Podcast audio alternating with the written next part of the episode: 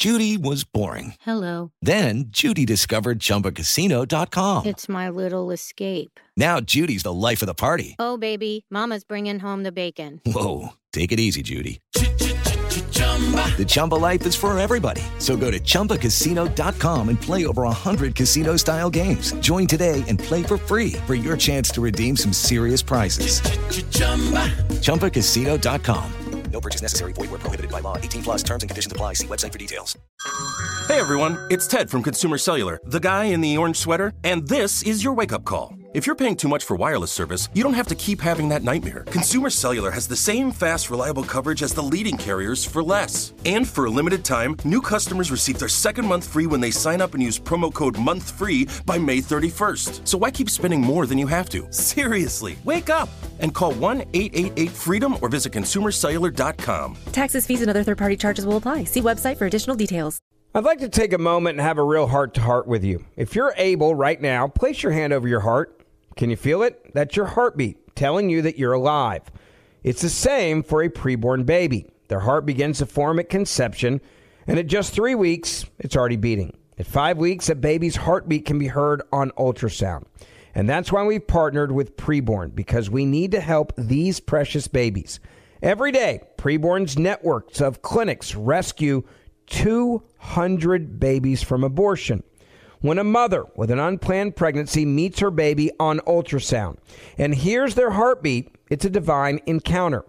That doubles a baby's chances at life. And by six weeks, the eyes are forming. By 10 weeks, a baby is able to suck his or her own thumb. And for just $28, you could be the difference between life or death of a child. All gifts are tax deductible, and I want you to donate. All you have to do is just dial pound 250 and say the keyword baby. That's pound 250, keyword baby. You can also donate securely at preborn.com slash verdict. That's preborn.com slash verdict or pound 250 and say the keyword baby. Hey, have you ever used Cheapo Air? For years, and I really like it. With Cheapo Air, you can book online, use their app, or even over the phone. They've got great prices on over 500 airlines and millions of accommodations. They're my go to for travel planning. And if you join their Club Miles program, you can earn points to save on the cost of your travel. Book on the app, and you get double points. Sounds like it's time I tried Cheapo Air. Call Cheapo Air at 855-247-3279 or visit cheapoair.com slash podcast. Judge Amy Coney Barrett has become Justice Amy Coney Barrett after a confirmation vote in the Senate and a wonderful ceremony, it seemed like just minutes later, over at the White House. How is this going to affect the bench for the next 10, 20, 30, who knows how many years? We will find out. And almost of equal importance, how will this affect the vote in less than two weeks? This is Verdict with Ted Cruz.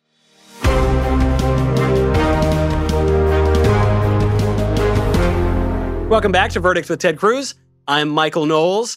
I wish that I were in Washington right now because it sounds like it has been a whirlwind past two days. Senator, I know that you voted on Justice Barrett earlier yesterday. Then it seemed went straight to the White House for her her confirmation ceremony with Justice Thomas and the president within what uh, half an hour an hour after that. Could you just take us through? Uh, we know that she's on the bench now. Could you take us through how it all unfolded? So sure. So yesterday was was a big deal. It was historic. Uh, the confirmation vote itself was about eight o'clock at night, uh, Monday night. It was teed up, so we voted at 1 p.m. on Sunday on what's called cloture, which is the vote to end debate on a nomination. And so we invoked cloture Sunday at 1 p.m. And then there's a 30 hour rule that the nomination is 30 hours after that vote. So we voted 1 p.m. on Sunday. So then Monday night uh, was supposed to be about 7 p.m., ended up being about 8 p.m. So we all gather uh, on the Senate floor. Um, the Republicans are all there, and the only Democrat on the floor is Chuck Schumer. And Schumer is, when I come and sit and sit at my desk, Schumer is pontificating about how he intends to burn the country down and you will rue the day I don't know if he actually said "you will rue the day," but but that was kind of his whole theme: is "you will rue the day," um, and and we're going to be even worse. But it it was an odd thing because all the Democrats were missing, so it's the Republicans listening to Schumer lecture us. So we sat there for I don't know 10, 15 minutes listening to him go on and on. He finishes, and then Mitch McConnell gets ready to give his speech, and Schumer leaves like he walks off the floor. So not a single Democrat is on the Senate floor while Mitch is speaking. And by the way, I thought Mitch gave a very good speech. I told him afterwards I thought it was the best speech I've ever heard him give because oh. it was sort of a very reasonable assessment of how the Democrats have abused the confirmation process and how what what Republicans were doing is consistent with how the Senate has operated for 200 years. So Mitch gives his speech 20 minutes or so, and we're all sitting there listening to him. Interestingly enough, by the way, most of Mitch's speech, he's turned around and kind of talking to the other Republican senators, which is huh. odd because if you're on the floor, you're usually talking to a TV camera, you're talking to C SPAN. So I guess the image from C SPAN, I haven't seen the TV cut, but it's kind of hmm. his back because he's like turning around and talking to us. Why do you think he was doing that? Why did he change position? I think he was very much trying to address, I don't know if it was wobbly votes. I, I don't think there were any uh, votes that were wobbly at that point, but it was more just sort of, I think, assuaging the Republicans that all of this apocalyptic talk on the left isn't right or accurate. So all the Democrats skip, boycott Mitch's speech. Then Mitch finishes and Schumer, who's hiding in the Democratic cloakroom, he sticks his head out and says, There isn't a quorum. And, and technically, what you do is so he sits in the back, pulls out his mic, and says, I suggest the absence of a quorum. And the clerk starts calling the roll, and, and, and actually, Chuck Grassley, who's the most senior senator, who's the president pro tem, he took the took the chair and he looked around. Every Republican was sitting in our damn chairs. I mean, you can look around and see that we were all there. So Grassley just rules there is a quorum, which I, I kind of appreciated that he didn't make us actually all physically say present because we're every one of us could see each other. Right. What was funny is during that quorum call, Michigan Senator Debbie Stabenow hmm. stepped onto the floor, and I guess she just didn't get the message that they were all boycotting and and one of the Senate floor staffers rushed over to her. It's like, no, no, no, no, Senator, you got to get out. You got to get out. And so she turns around and runs out. There's no voting here. This is the Senate. You can. You've got to get out of here if you're a Democrat. They were making a a sort of petulant statement that we're really mad by by all boycotting. And then when we finally got to the vote, and the vote kicked in, we each vote, and and so for the Republicans, we're all sitting in our seat, and when they call your name, you stand up and say aye, and 52 of the 53 voted aye. Uh, the Democrats, you know what was fascinating, Michael, is most of the Democrats didn't call out their vote nay. They would just kind of quietly go up and signal to the clerk they were voting no, hmm. which actually is how you normally vote on most issues. You normally, it, it's very rare for us to be in our seats and sort of vote vocally, but in that sort of circumstance, I thought it was fascinating. Hmm. Um, Mazie Hirono walked down and was captured on C SPAN voting hell no, which I don't necessarily even fault her. I get that she's impassioned on that. She's impassioned, yeah.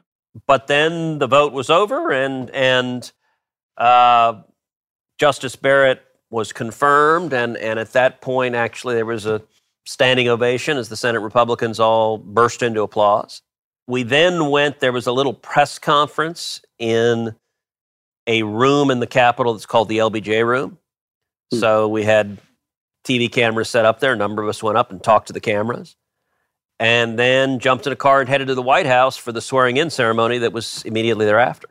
That sounds like a wonderful night. It all went off without a hitch. And I have to say, I Senator, I was wrong in my prediction. You were right in your prediction because I assumed there was going to be some last minute surprise that was going to come up and they were going to try to make a big deal out of Barrett.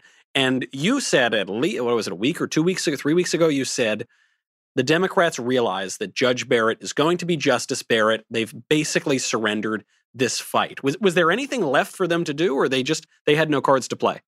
Look, they tried to take some shots at her in the hearing she was really good.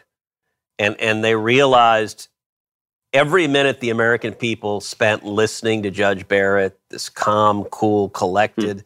serious, her temperament, scholarly, judicial, defending the Constitution, they were losing when the American people were hearing her.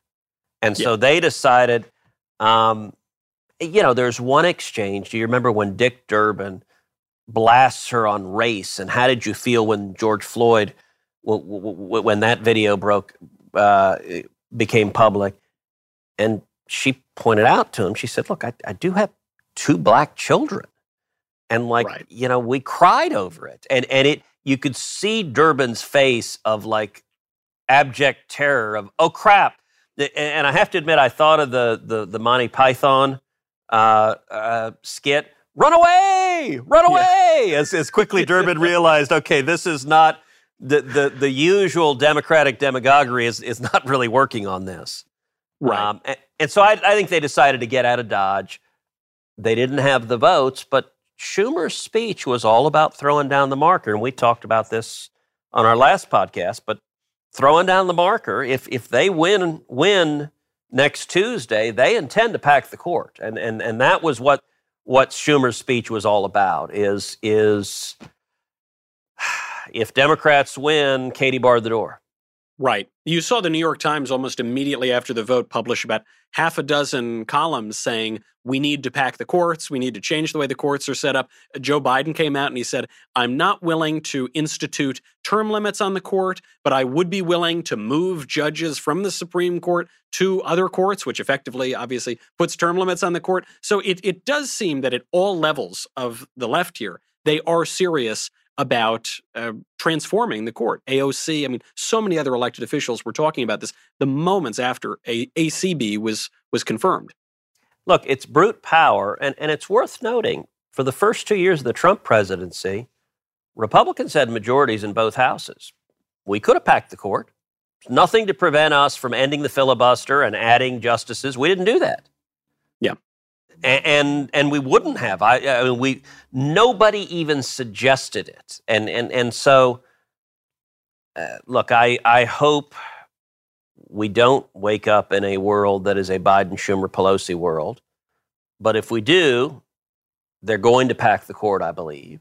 And that's naturally going to escalate. So the next time Republicans take power, we will pack the court in response. I mean, it will, right. if they go to 11, we'll go to 13 that's bad for the court. That's bad for the country. I, I don't want to see us go down that road, but I, I, I don't think a single Democratic senator will oppose their efforts to pack the court. It, would seem that way. There seems to be a lot of uniformity, and I'm pleased that the Barrett nomination went off uh, easily. I am curious, though, Senator, on a completely different topic, if there will be more hostile interactions in the Senate with big tech. Uh, big tech has played a huge role in this election. I know that senators have been grilling and hammering these these big tech overlords, but it's been pretty opaque. I don't think we've really seen what's going on behind the scenes. Are there any updates, especially now as we get into the waning days of the campaign, uh, uh with regard to the the political oversight of big tech? So tomorrow there's going to be a hearing with the CEOs of Google, Facebook, and Twitter uh, in front of the Senate Commerce Committee. And so I'm, I'm on Commerce. I'll participate in that. Um, I'm going to be questioning them. Uh, we're doing it virtually. It's a virtual hearing. So I'm, I'm back in Texas now. I'll be doing it uh, from here. Uh, and then in, in November, uh, the Judiciary Committee will be having a second hearing uh, with the CEOs of Twitter and Facebook. And, and so we're going to have two hearings in the next couple of weeks with big tech. Uh, you know, today I spent over an hour on the phone with the CEO of, of both Google and Facebook hmm. uh, in in preparation for the hearing and talking about these issues. And and in both instances, I would say the conversations were were vigorous. Do you, I, I, don't want to ask for tales out of school here, Senator, but uh, I would anticipate the conversations were vigorous. Can you give us a little uh, behind the scenes, what to expect at these hearings, what, what was discussed? So, on both of them, both of them asked for the calls. And so I said, sure. And I'm happy to hear them out. Um, and so I let uh, both, both Sundar and, and Mark Zuckerberg drive the, conversations and and and lay out their views. Um, Zuckerberg and I have talked a fair amount. Hmm. Um, and I will say, you know, my my views on the sort of big tech players is they all occupy different spaces. Um, I think Facebook and Zuckerberg has been the most outspoken in the general direction of free speech. I, I don't think they're a very good player, but I think they're the least bad of the three players. Yeah. Um, and, and actually, Zuckerberg has taken a lot of grief from the rest of big tech for suggesting free speech even matters. Um, and and and so, you know, I'm in a posture of trying to encourage him. Okay, that's good, um, but Facebook still throttled the New York Post story, and and so with Zuckerberg, I made the case to him tonight that that listen, y'all should not be in the business of deciding what media stories are allowed to be seen and what media stories aren't. That that, that by any measure, the New York Post is a serious major media company. And as he know, knows well, and as we've talked about a lot on this pod, I, I have serious issues with big tech censoring the speech of American citizens. Yeah. Crossing over into censoring the media is a major threshold to cross. And and Yeah. now, by the way, Zuckerberg pointed out, he said he said he said Facebook never blocked sharing the post story and that they have zero constraints on it right now. That's good. That's better than as we sit here talking right now, Twitter is still blocking the New York Post today. Uh, that is a distinction worth making because the the former Democrat operative who's now running communications at Facebook did say we're suppressing the spread of the article. But compared to Facebook, they were basically, or compared to Twitter rather, they were basically a free speech platform. They were allowing people to post it, they were allowing people to message it. Twitter was not doing that. And as you point out, I had actually forgotten. The, the New York Post is still not permitted, even though Twitter has lifted the, the regulations surrounding that link. They still will not allow the New York Post to, to post their stories now, however many days before the election. So, of those three companies, Twitter is the most brazen. I mean, Dorsey is just a hard leftist partisan saying, screw you, we have power and we're going to use it. Twitter's also the least powerful of the three. It's funny, they're the smallest player and the most in your face about it. Um, although, you know, I think of Twitter kind of like the morning Joe of social media. And, and what I mean by that, you know, Morning Joe is the show on MSNBC that has like virtually no viewers. Yeah. But it's on every morning. And the people who view it are actually all the media folks Mhm. who there was a period of time, less so now. It's actually Morning Joe's been more marginalized. But a few years ago, Morning Joe could drive the news because all the reporters and all the, the quote thought leaders were watching it. Twitter's Right, kind of the same thing in that it can drive news, but its reach is much, much smaller than Facebook. And both of them are dwarfed by Google, which is this, this vast omnipresence in the sky with, with octopus tentacles expanding the cosmos. So, is there any insight you can give us from your uh, from that vivid and accurate image? Uh, is there any insight you could give us from Sundar Pichai, the the head of Google? So it's interesting. Sundar, his reputation is of not being deeply political. Hmm. And, and I don't have a reason to doubt that. But a point that I made to him is because he's, he, I mean, he's an engineer. Because he's not necessarily, he may, he may be, but he's not visibly and overtly political he doesn't perceive that everything around Google is hard left Hmm. and is profoundly partisan. And so I pressed him. The, the conversation with Sundar was was quite vigorous, where I said, "Look, Google has massive power." Now, I did point out, actually, on the New York Post story, Google, by all appearances, did not censor the story. Right, right. It was a bit strange at the time. Twitter and Facebook did. Now, we talked about last podcast. I think one of the reasons Google may not have is because of the DOJ lawsuit and, and Google's kind of sort of on best behavior. And it was interesting. Sundar said, Well, the New York Post is a media outlet, and we don't want to be, be constraining media outlets. I'm like, Good. That's a, that, that's a step in the right direction. Now, I press them on their search outcomes are biased, they have no transparency. Um, you guys were the single biggest donor on the face of the planet to Hillary Clinton. You're profoundly yeah. left wing. It, it was, look, I think it was beneficial to talk through. My sense was some of these issues are new to him as a stretch. Yeah. But yeah. Eh, I I think Google has such vast power that that they just don't seem to care much, and so I'm hopeful the continued scrutiny draws draws their attention. I think this is a great point that uh, conservatives don't focus on that much, which is that these guys are living in this very left wing world of big tech. Everything around them is left wing. Often they don't perceive themselves as political. They just assume that leftism, liberalism, progressivism is the only type of politics, you know, so they don't they don't understand maybe even some of the premises that they are accepting here. So it would be good. I'm glad to hear you had a, a vigorous conversation with them. I hope that it can open their eyes and if their eyes cannot be opened in that that sort of way, then perhaps there's a role for the DOJ lawsuit for other uh, mechanisms that we've discussed many times on this show. Because time is running out, Senator. I have to call your attention before we get to the mailbag to this terrifying headline that I saw in the Financial Times, which is that Texas is on its way to becoming a blue state. You are a Texan. I trust you more than the Financial Times. Is this true? I hope not. Uh, I don't know. Uh, I don't think so. I think Texas will stay red. I think Texas will vote for Trump. I think John Cornyn will get reelected. But Texas is clearly a battleground. Uh, Texas has been trending more purple. I wouldn't say Texas is blue, but it's trending more purple. And and I can tell you. So this is this is Tuesday night. Uh, let me just tell you about my next week. So yesterday I was in D.C. We confirmed Justice Barrett. This morning I flew back to Houston. Actually, tonight is my daughter Catherine's tenth birthday. So I'm going to leave the podcast and go have have have dinner to celebrate Catherine's birthday, which I made it home for.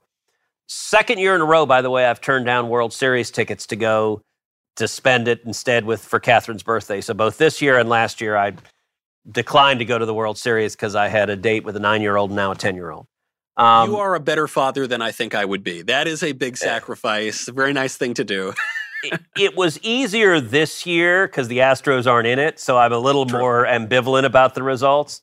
Um, last year, I actually invited Catherine to come with me to the World Series How'd that go? She went to some of the games, but she didn't want to go on the day of her birthday. So so we skipped it on, on the day of her birthday. Tomorrow, uh, I fly to North Carolina to campaign with Thom Tillis, who's running for Senate there in a very close contested race. Tomorrow night, I fly to Montana. Uh, do I think two events in Montana with Steve Daines in a very close contested Senate race in Montana. From Montana, I fly to California, do a fundraiser in California to help try to keep the Senate red. From California, I fly back to Texas because Catherine has her 10th birthday party this weekend. I told her I'd be here for the party. Oh, hold on, hold on. No, no, I don't fly. I fly from California to Iowa. I'm sorry, I forgot where I do, I think, three stops with Joni Ernst campaigning for to help her hold on to her Senate seat in Iowa, then back to Texas for Catherine's birthday.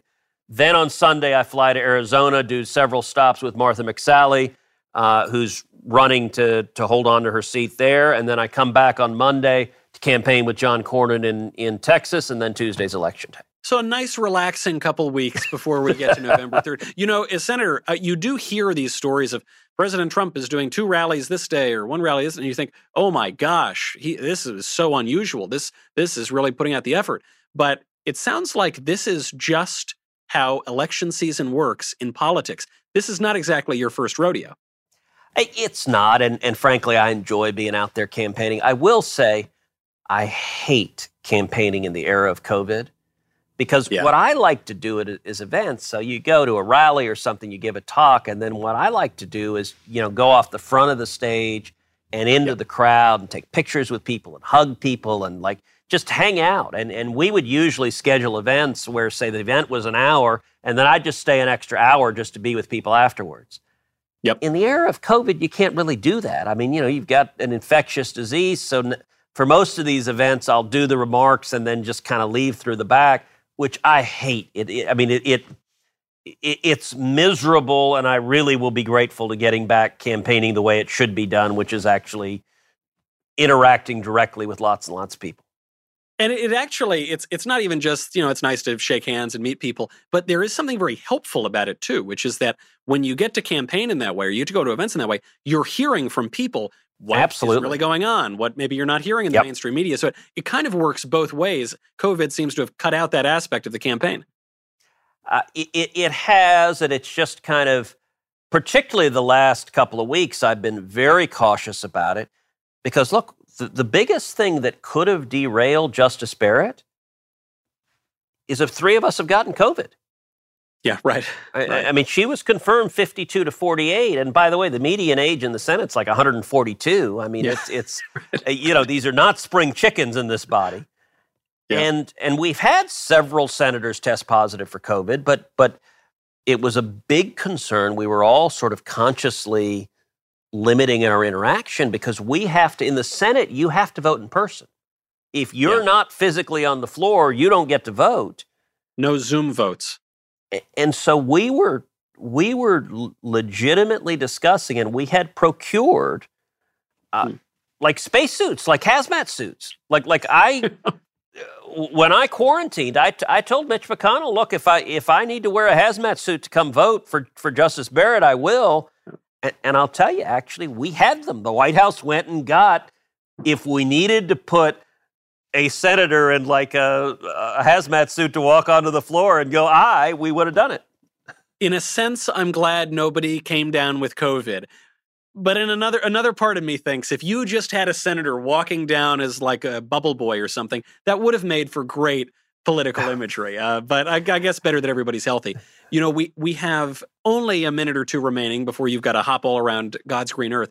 I do want to get to one mailbag question though, because we've been talking about how things have gotten so extreme, and the Democrats are going to completely break every norm of our Constitution if they get power in November, and Republicans have become more conservative. And uh, Stephen wants to know: Does Senator Cruz believe we will ever reach back to a more centrist right and left, or would we even want to? Or are we forever locked to the extremes by this election and the ensuing ones? So I hope so, and, and it will take breaking the fever. Um, you know, if you look at elections, typically what happens is if one side gets clobbered over and over again, they engage in some introspection. They say, okay, what's going wrong? Why do we keep losing? Uh, Think about the Democrats through the 80s and early 90s, where you had Reagan, Reagan, Bush. And, and so Democrats lost three elections in a row. And, and you know, they, they, had a massive period of introspection and said, gosh, what we're selling, people ain't buying. And Yeah. what did they do? They came back with Bill Clinton, who ran as a centrist Democrat and won, and won twice. Yeah. Uh, you know, one of the interesting effects of Trump's victory in 2016, Democrats, by and large, in Washington, very quickly blamed Russia for the loss. Yeah. And we had the whole three years of Russia, Russia, Russia. One of the consequences of that is you had virtually none of the introspection that usually follows an election loss, Hmm. where almost no Democrats said, wait a second, how did we as the Democratic Party lose working class voters in, in Pennsylvania and Michigan and Wisconsin and Ohio? You know, these are, you know, FDR union voters who suddenly voted Republican any sane Democrat would be saying, wow, we, we might need to adjust what we're saying. They didn't engage in that process. I think if we see a really fantastic election this time, you may see some Democrats second guess. But I Hmm. think the only way you will see a decline in the divide is to have one or two electoral thumpings to cause one or the other party to recalibrate. This is a great point because whenever I hear people say, oh, we need to come back to the center, I think, well, you know, if the center is very far left or if it means unilateral disarmament, that doesn't sound so interesting to me. But, but, and I don't think it would work anyway. Your take uh, does seem to be historically valid, which is you need to force a little introspection. You need to lead people in, into a way that they can't uh, resist it anymore because they keep getting rejected at the ballot box. So the way to come back to a little moderation and come back to the center is to give them a good thumping at the ballot box. Let's hope that we can accomplish that this go around.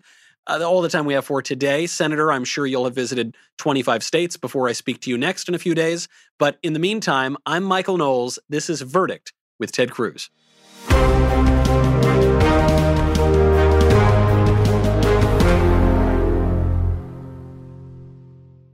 This episode of Verdict with Ted Cruz is being brought to you by Jobs, Freedom, and Security PAC, a political action committee dedicated to supporting conservative causes, organizations, and candidates across the country. In 2022, Jobs, Freedom, and Security PAC plans to donate to conservative candidates running for Congress and help the Republican Party across the nation. Step into the world of power, loyalty and luck. I'm going to make him an offer he can't refuse. With family, cannolis, and spins mean everything. Now, you want to get mixed up in the family business. Introducing The Godfather at Chumbacasino.com. Test your luck in the shadowy world of The Godfather slot. Someday, I will call upon you to do a service for me. Play The Godfather now at Chumbacasino.com. Welcome to the family. No purchase necessary. VGW Group. Void where prohibited by law. 18 plus. Terms and conditions apply. Hollywood is under siege from an external force. The same Hollywood that sold the American dream is now making nightmares a reality. Many major films make choices to appease the Chinese Communist Party to be distributed in China. Join Tiffany Meier, an investigative reporter in Hollywood Takeover, brought to you by the Epoch Times where she reveals how the CCP exerts control over some major studios. Don't miss the most important documentary about Hollywood yet. For a limited time, watch the first 10 minutes for free at hollywoodtakeover.com slash Ben. hollywoodtakeover.com slash Ben. Hey, have you ever used Cheapo Air? For years, and I really like it. With Cheapo Air, you can book online, use their app, or even over the phone. They've got great prices on over 500 airlines and millions of accommodations. They're my go to for travel planning. And if you join their Club Miles program, you can earn points to save on the cost of your travel. Book on the app, and you get double points. Sounds like it's time I tried Cheapo Air. Call Cheapo Air at 855 247 3279 or visit cheapoair.com slash podcast. Two thirds of Americans are at risk to experience a blackout. Are you ready to protect your family? Well, you could be with the Patriot Power Solar Generator 2000X.